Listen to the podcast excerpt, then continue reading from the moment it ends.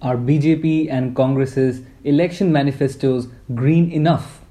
Are environmental concerns ever top of the agenda as far as elections in India are concerned? Well, the good news is that, unlike previous elections, both leading national parties, namely the Congress and the BJP, have separate sections related to issues such as forests, tribal rights, and clean air in their respective manifestos. A cursory glance at their manifestos show that while the national parties finally appear to allude to the green cause, the devil lies in detail. The Congress's manifesto that was released first got many thumbs up from environmentalists for a strong emphasis on combating air pollution. The Congress has recognized that air pollution is a national public health emergency and promises to strengthen the national clean air program. How it plans to take actions is not clear, given that many of the thermal power plants were cleared under the UPA regime. On the issues of the tribal access to forests, the Congress has promised to implement in letter and spirit the Forest Rights Act 2006, saying no forest dwellers will be unjustly evicted.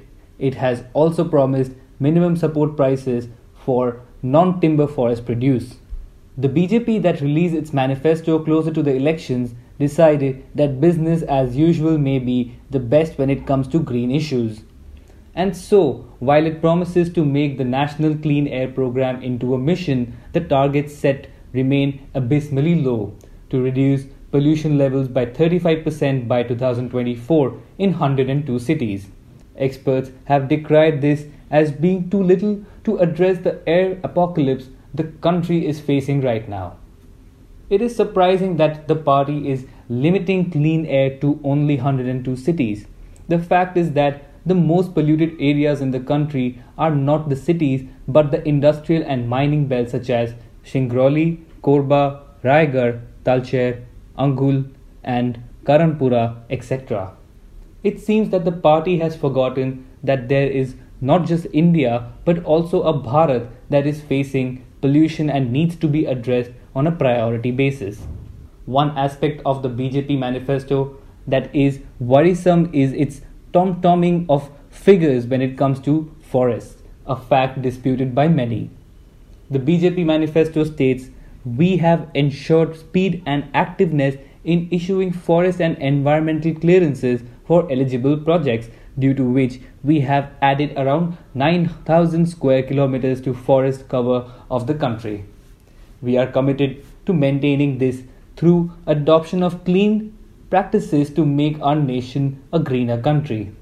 Environment lawyer Ritwick Dutta is scathing in his criticism of this figure. He says there is a serious contradiction in the statement since one is unable to understand as to how granting permissions for cleaner forest land could lead to increase in forest cover. This statement implies that the country has cleared deforested a minimum of 9000 square kilometer of natural forest in order to do compensatory afforestation on equivalent area of non-forest land. Dutta continues, this means that the country has lost 9 lakh hectares in the last 5 years, which is equal to an area covered by more than 6 lakh cricket fields of the size of Eden Garden Stadium. The BJP should disclose how many parks and sanctuaries opened up for destructive projects. Just to give an example, the 105 square kilometer of Panna Tiger Reserve has been allowed to be destroyed for the river King King project and an entire turtle sanctuary in Uttar Pradesh was denotified. Santosh Harish, fellow with the Center for Policy Research, find it surprising that the Pradhan Mantri Ujjwala Yojana that was championed by the BJP has no mention in the party's manifesto. Household use of solid fuels like firewood is the single largest source of average ambient PM25 exposure across India in addition to severe health impacts of the household themselves.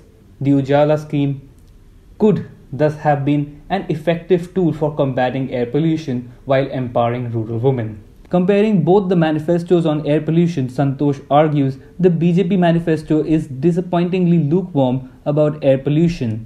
It promises to convert a flawed status quoist NCAP into a mission and focuses on 102 polluted cities. but the NCAP has many limitations, such as as an absence of specifics on the targets and consequences of missing targets, and the city focus instead of airshed level approaches and the absence of reforms to the fix ineffectiveness of the regulators. I am not sure how it will do better as a mission. But even the Congress manifesto has some problems. The idea of a new Environment Protection Authority should be treated with caution. I think it addresses a legitimate gap in capacity, but it's not obvious that a new agency will solve it, he adds. Harish is of the opinion that given the increased level of engagement on air pollution from the civil society and the media in the last five years, political parties will also be forced to engage more. As the Congress manifesto correctly puts it, it's a national public health emergency. We need our elected government to empower the regulatory agencies, make difficult choices, and create a space for political resolution. Ramapati Kumar, who is the CEO of the Center for Energy, Environment and Development based in Lucknow, acknowledged that. It is heartening to note that both national parties acknowledge that air pollution is a major threat to humanity. As a result, both Congress and BJP have included it in their manifesto in their own way. Kumar also praised that BJP's manifesto for its focus on mobility and renewable energy. Brikesh Singh, who leads the Clean Air Collective and conglomerate of NGOs fighting against air pollution, observes that BJP's manifesto promises bullish investment on renewable energy to meet the target of 175 gigawatt by 2022.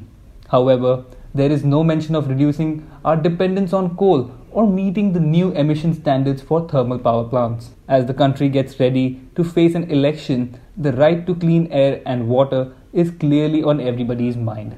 It now remains to be seen which party delivers its best on the green promises made in the manifestos.